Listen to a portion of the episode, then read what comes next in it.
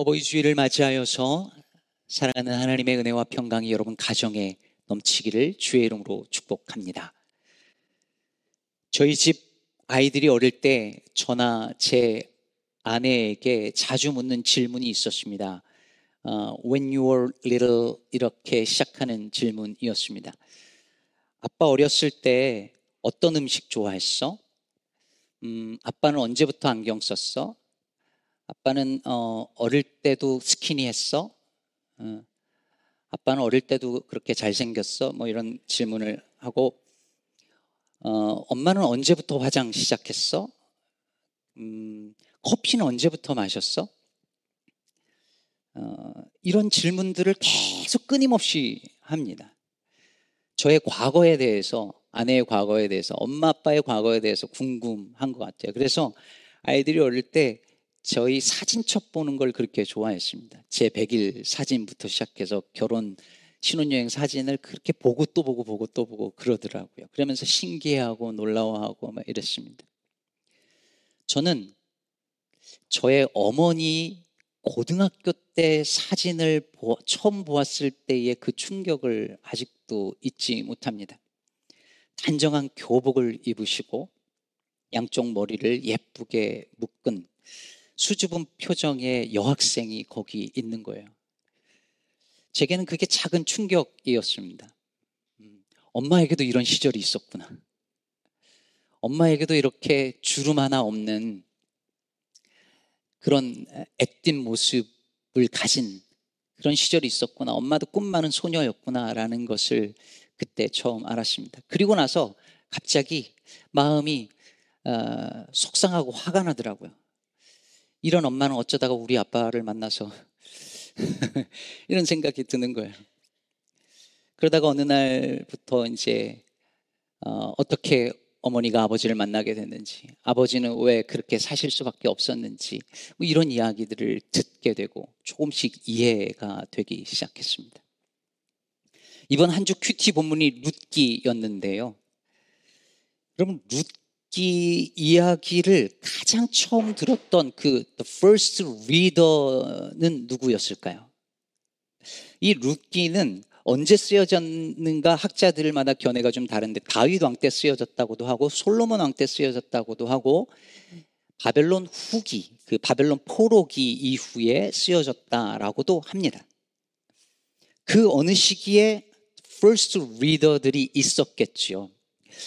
하지만 저는 룻기의 이 이야기를 가장 먼저 처음 들었던 first reader, 첫 번째 독자, 아니, 혹은 첫 번째 청자는 오벳이었다라고 생각합니다. 오벳이 누구죠?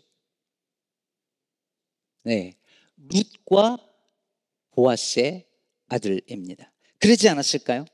오벳이 어릴 때 자기 엄마가 유대인이 아니라 모압 사람이라는 것을 어느 순간 깨달았을 거 아니에요. 어쩌면 그것을 가지고 친구들이 놀렸을지도 모르겠습니다. 조금 더 상상력을 동원해 보자면 사춘기 시절에 자기 엄마가 모압 사람이라는 것을 그것 때문에 부끄러워하고 수치스러워하고 그래서 반항도 하고 그러지 않았을까요? 우린 미국 사회에서 살면서 이런 인터내셔널, 인터레이셜한 어떤 이런 가정들 안에서 일어나는 일들 에, 충분히 룻기에 적용해서 생각해 볼 수 있지 않을까요? 그때 궁금하지 않았을까요? 오벳은 우리 아빠는 어쩌다 모함 여자랑 만나서 결혼을 했을까? 그리고 세월이 조금 흘러서 오벳은 아마도 아버지 보아스로부터 혹은 엄마로부터 혹은 할머니 나오미로부터 자기 엄마 루세 관한 이야기들을 하나씩 들었지 않았을까요? 실제로 저는 룻기를 이런 관점으로 보려고 합니다. 룻이 누구냐고 물으면 사람들은 나오미의 며느리 이렇게 이야기를 합니다.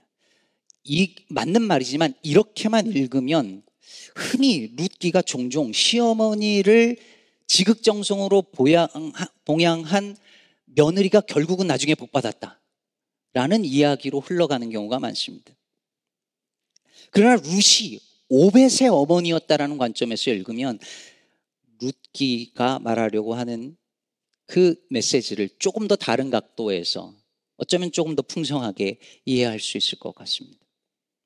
그러므로 룻기를 묵상할 때 그리고 오늘도 설교를 들으실 때에 오벳이 자기 어머니 룻에 대해서 이야기를 듣는 것처럼 여러분들도 읽거나 들어보시면 좋을 것 같습니다. 이렇게 한번 상상을 해보는 거예요.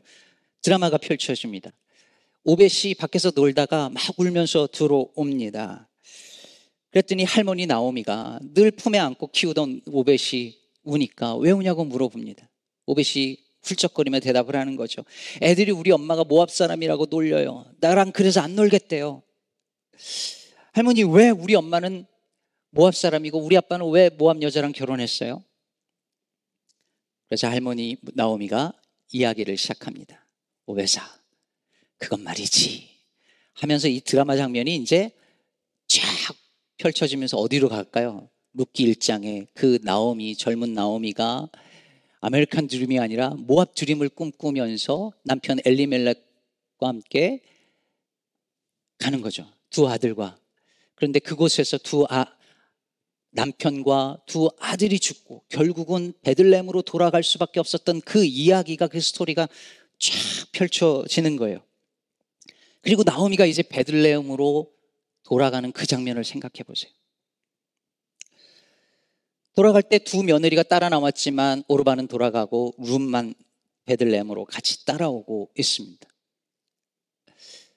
10년의 이민 생활이 실패로 돌아가고 고향으로 터벅터벅 돌아가는 그 모습을 상상해 보세요. 얼마나 초라하고 불쌍해 보였을까요? 그래서 룻기 1장 19절을 보면 온 마을이 떠들썩합니다. 온 성읍이 그로 말미암아 떠들며 이르기를 이가 나옴이냐라고 묻습니다. 저 여자가 나옴이야? 어쩌다 저렇게 됐어? 뭔 일이 있었던 거야? 수군대기 시작했습니다. 그때 나오미가 1장 20절에 그들을 향해서 이렇게 말합니다. 이제 나를 나오미라 부르지 말고 말하라 부르라. 잘 알다시피 나오미는 기쁨, 희락 이런 뜻이고 말하는 쓰다, 괴롭다 이런 뜻이죠. 내 인생에 이제 기쁨은 없다는 거예요. 괴로움밖에 없다는 것이요. 그러면서 이렇게 덧붙여 말합니다. 이는 전능자가 나를 심히 괴롭게 하셨음이니라. 내가 이렇게 괴롭게 된 것이 누구 때문이라는 거예요? 전능자 하나님이 나를 벌하셔서, 나를 괴롭게 하셔서 이렇게 하셨다는 것이죠. 그리고 1장 21절에 나오미가 이렇게 말합니다. 내가 풍족하게 나갔더니 여호와께서 내게 비어 돌아오게 하셨느니라. 내게 비어 돌아왔다.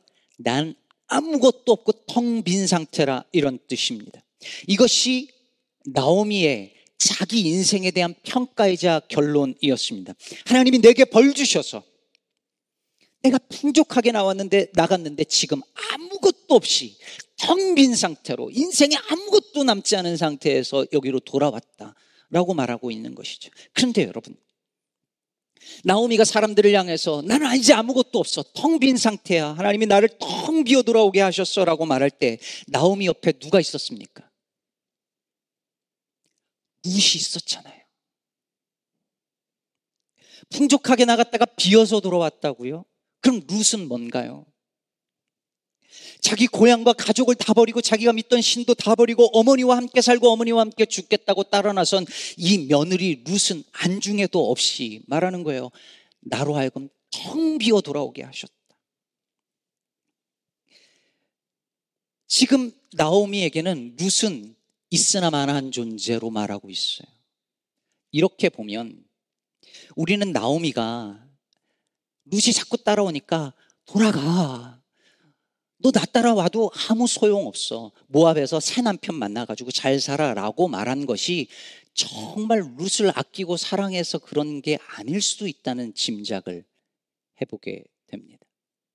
우리는 흔히 루시 모압을 떠나서 시어머니를 따라서 지극히 지극정성으로 봉양한 정말 착한 며느리라고 하면서 시어머니들이 룻을 그렇게 좋아해요. 나오미는 어때요? 아들 죽고 나니까 며느리들한테 얼른 결혼해. 가서 너 남편 새로 만나. 이렇게 쿨한 시어머니. 그래서 며느리들이 또 나오미를 좋아해요. 그런데 여러분, 잘 생각해 보세요. 나오미에게 룻은 부담스러운 존재 아니었을까요? 룻을 볼 때마다 죽은 아들이 생각나고 그 10년의 실패로 돌아간 상처로 점철된 그 이민 생활이 계속 떠오르게 만드는 존재가 룻이었습니다. 더군다나 룻은 모압 여자예요. 모압 여인은 율법에 기록하기를 모압 사람은 이스라엘의 어셈블리에 절대 들어올 수 없다라고 하나님께서 금하신 바로 그 민족 사람입니다. 룻만 없으면 고향으로 돌아가서 나오미가 모압 땅에서 어떻게 살았는지 아무도 모릅니다. 그런데 모압 여인을 며느리로 들였다라는 것을 고향 사람들이 알게 되면 나오미는 득이 될 게 하나도 없습니다. 따라오겠다니까 고맙긴 한데 한편으로 mixed feeling이에요. 고맙긴 한데 부담스러워요. 너 가, 괜찮아, 나 괜찮아. 그랬는데 굳이 따라온다니까, 아, 이거 어떡하나. 하는 마음도 한편으로 있었을 거예요, 분명히. 고맙지만 부, 부담스러운 짐입니다. 룻은 나오미에게 잊고 싶은 과거이자 부끄러운 과거입니다. 내 지난 날의 잘못과 실패와 상처를 다 하는 사람이고, 과거 그 자체입니다. 그런데 그 과거가 자꾸 나를 따라온다는 거예요. 그 지워버리고 싶은 그 과거가 자꾸 나랑 붙어 같이 살겠다는 거예요. 몇 년 전에 참 반가운 전화를 받았어요. 제가 한국에서 유학 준비할 동안에 고시원 생활을 한 1년 했었는데 얼마나 공부를 못했으면 유학 가려고 고시원까지 들어갔겠어요. 근데 그 고시원 1년 생활하는 동안에 같이 지냈던 분이 미국에 오면서 저를 수소문해서 찾은 거예요. 그래서 전화 전화를 하셨더라고요. 그래서 너무 반가웠는데 한편으로 그런 생각이 들었습니다. 야, 정말 어디서나 잘 살아야 되겠구나. 제가 그 당시에 목회자인 걸 숨기고 고시원 생활을 했었는데 만약에 그때 막 살았으면 어떡할 뻔했어요. 여러분 그런 경험 있지 않으세요? 우연히 누구 말, 만나고 알게 돼서 야 진짜 진짜 잘 살아야 되겠는구나. 언제 어디서나 만나는구나. 그런데 가만히 생각해 보면 제 부끄럽고 못난 과거를 아는 사람들이 있거든요. 정말 생각하기도 싫은 내 과거를 아는 사람이 나타난다면 부담스럽지 않을까요? 그 과거의 상처와 아픔과 그 실패를 다 알고 있고, 아니, 그 과거 자체인 그 사람이 어느 날 여러분을 꼭 붙어 따라다닌다면 어떨 것 같으신가요? 가정 안에서도 부부끼리 이런 일이 일어납니다. 남편이나 아내가 상대방의 잘못과 그 상처를 끄집어내는데 그 과거 일을 끄집어내는 거예요. 당신 옛날에 그렇게 말했었잖아. 그때 그랬잖아. 예전에 그러더니 또 그러네. 당신은 항상 그래. 당신이 그때 그러지만 않았어도 라고 과거의 것들을 끄집어내면 이게 싸움이 커지잖아요. 사람은 누구나 지워버리고 싶은 과거가 있어요. 근데 그 과거가 다시 올라오는 건 절대 피한 일이 아니에요. 누가 끄집어내지 않아도, 꼭 누가 말하지 않아도, 과거에 받은 상처와 아픔, 잊고 싶은 과거의 기억이 자꾸 나를 따라다니면서 나를 힘들게 하는 그런 분 안 계신가요? 제발 좀 떠나가라고 해도 그 과거가 나를 꼭 잡고 놔주질 않아요. 나오미에게 룻은 그런 존재였을 것입니다. 그 부담스러운 룻이 나오미를 따라 베들렘까지 온 거예요. 그러니 루시 옆에 있는데도 하나님이 나를 텅 비어 돌아오게 하셨다고 룻을 없는 존재 취급하면서 그렇게 말하고 있어요. 내가 풍족하게 나갔더니 여호와께서 내게 비어 돌아오게 하셨느니라. 그런데 여러분, 그건 나오미의 생각이었고 하나님의 생각은 달랐습니다. 1장 22절에 보면 나오미가 모압 지방에서 그의 며느리 모압 여인 룻과 함께 돌아왔는데 라고 성경은 분명하게 말하고 있습니다. 나오미가 나 텅 비어 돌아왔다라고 말하는 그 구절 바로 붙어서 성경 저자는 나오미가 룻과 함께 돌아왔다. 나오미가 무압 여인 룻과 함께 돌아왔다라고 명백하게 힘주어 말하고 있습니다. 이게 무슨 뜻이겠습니까? 너는 풍족하게 나갔다가 비어 돌아왔다라고 너 인생에 대해서 그렇게 결론을 내리며 생각하지만 그렇지 않다. 너는 분명히 룻과 함께 돌아왔고 그 룻이 너의 인생을 회복시키시며 회복시키며 풍족하게 해줄 선물이 될 것이다 라는 성경의 선언인 것이죠. 그리고 사랑하는 여러분, 이 이야기가, 이 드라마가 시간이 흐르고 흘러서 결국 어떻게 됩니까? 오늘 본문을 보세요. 보아스가 룻을 아내로 맞이해서 아들을 낳죠. 그러자 나오미가 돌아오던 날 온 성읍에서 떠들썩 떠들어 대면서 수군대던 그 바로 그 여자들일 것입니다. 그 여자들이 뭐라고 합니까? 하나님 찬양하면서 15절에 나오미를 향해서 이는 내 생명의 회복자이며 내 노년의 봉양자라고 말합니다. 여기서 생명의 회복자라는 말은 회복하단 말은 여기서 돌아가다 돌이키다라는 말이에요. 그래서 영어로는 restore your life 아니면 renew your life라고 번역했습니다.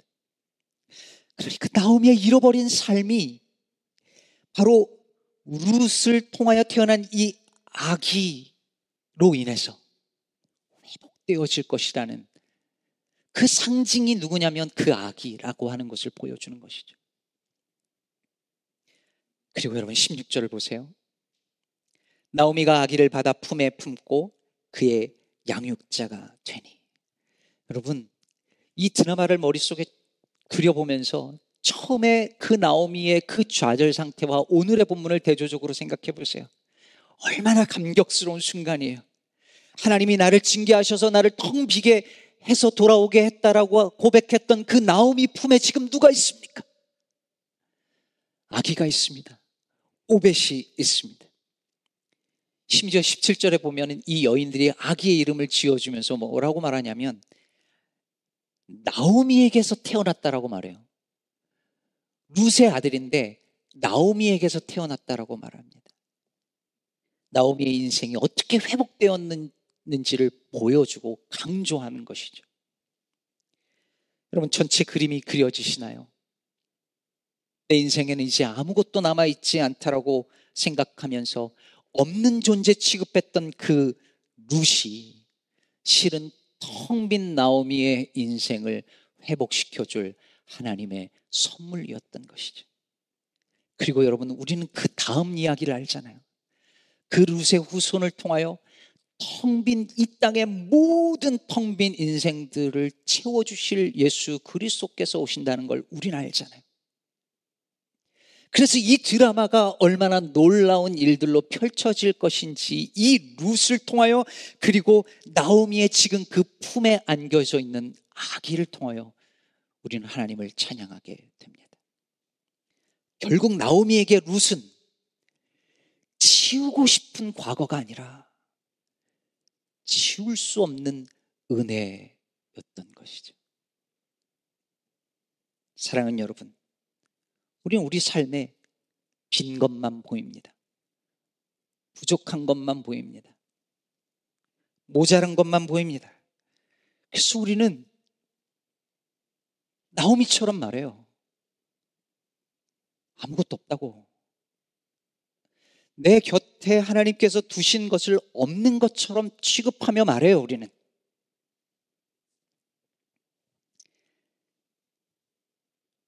한동안 외로움 때문에 힘든 적이 있었어요. 목사에게 이 외로움과 고독의 문제는 평생 가지고 갈 문제인데요. 제가 목사 안수 받을 때 축사하러 오신 목사님이 그러더라고요. 우리 목, 목사님 외로울 거라고. 외롭게 두시라고. 축사를 그렇게 하시더라고요. 그래서 그런지 그 이후로도 그랬어요. 근데 한동안 정말 그 문제 때문에 힘들었어요. 목사가 가지는 그 목사만이 가지는 외로움에다가 주변의 마음을 터놓을 벗이 없다는 사실 때문에 몸살을 앓았던 때가 있었어요. 그러다 룻기를 읽으면서 내 곁에 있었 던 룻을, 룻들을 보게 되었어요. 원래 있었는데 없는 존재 취급했던 그 룻이 보이기 시작했습니다. 그리고 그것들이 혹은 그분들이 하나님께서 내 곁에 내 삶을 회복시키고 풍족하게 하기 위하여 두신 선물이라는 사실을 알게 되었습니다. 김남기 시인의 그때 왜 라는 시에 이런 대목이 있어요. 이 사람은 이래서 저 사람은 저래서 하며 모두 내 마음에 떠나 보냈는데 이젠 이곳에 나 홀로 남았네. 저는 가끔 이 시를 이렇게 읽습니다. 이 교회는 이래서 저 교회는 저래서 모두 내 마음에 떠나 보냈는데 이젠 이곳에 나 홀로 남았네. 그럼 우리도 그랬던 거 아닐까요? 이미 내 곁에 하나님께서 두신 선물들은 안중에 없고 난 아무것도 없어 생각하고 말하지 않았을까요? 믿음의 눈을 들면 내 곁에 룻이 보입니다. 여러분, 과거의 상처가 자꾸 따라오시나요? 지우고 싶은 과거가 자꾸 붙어 다니나요? 내 삶에 지우고 싶은 상처나 아픔과 그런 과거가 자꾸 나랑 살겠다고 나랑 붙어서 떠나지 않고 있는 것 아닌가요? 믿음의 관점으로 보면 그것이 여러분의 루실지도 모릅니다. 여러분의 삶을 회복시키시고 채우시기 위하여 하나님께서 사용하시는 도구일지 모릅니다. 이제 다시 상상력을 발휘해서 아까 처음에 이야기한 그 드라마의 첫 장면으로 와보시죠. 할머니로부터 그 엄마 룻에 관한 이야기를 다 들은 오벳은 무엇을 깨달았을까요? 하나님께서 그 가정에 행하신 그 놀라운 일들을 들으면서 감사하고 감격하지 않았을까요? 자신의 어머니가 모압 여인이라고 부끄럽게 생각했는데 그 어머니 룻을 통하여서 자기가 받은 축복이 얼마나 놀라운 것인지 엄마를 원망했는데 이건 물론 상상이에요. 하지만 그럴 개연성을 가지고 상상해 본다면 충분히 그러지 않았을까 하면서 그 어머니에게 베풀어 주신 하나님의 은혜로 말미암아 어머니를 이해하고 그리고 하나님도 더 알아갈 수 있게 되지 않았을까요? 저는 우리가 다음 세대들에게 우리 젊은 어린 세대들에게 들려줄 이야기가 이런 것이라 믿습니다. 어, 옛날 엄마 아빠들 또 우리 어른 세대들 주로 이런 얘기를 하는 거잖아요. 내가 널 어떻게 키웠는데, 내가 너 교육시키려고 내가 무슨 짓까지 했는데 하면서 내가 한 일을 이야기를 하잖아요. 근데 이런 얘기가 아니라 우리가 받은 은혜가 얼마나 큰지를 그걸 간증할 수 있었으면 좋겠습니다. 내가 한 일이 아니라 하나님이 내게 행한 그 일에 대한 이야기가 우리에게 더 풍성해졌으면 좋겠습니다. 사랑하는 여러분, 룻기는 어떻게 시작하죠? 사사들이 치리하던 때라고 시작합니다. 그리고 오늘 본문 마지막 구절인 4장 22절을 통하여서 룻기는 이렇게 끝납니다. 오벳은 이세를 낳고 이세는 다윗을 낳았더라. 이세는 다윗을 낳았더라. 이 한 문장을 향하여서 룻기 전체는 그이 문장을 향하여 가고 있습니다. 그렇다면 이 루키를 통하여 보여주고자 하는 것이 무엇입니까?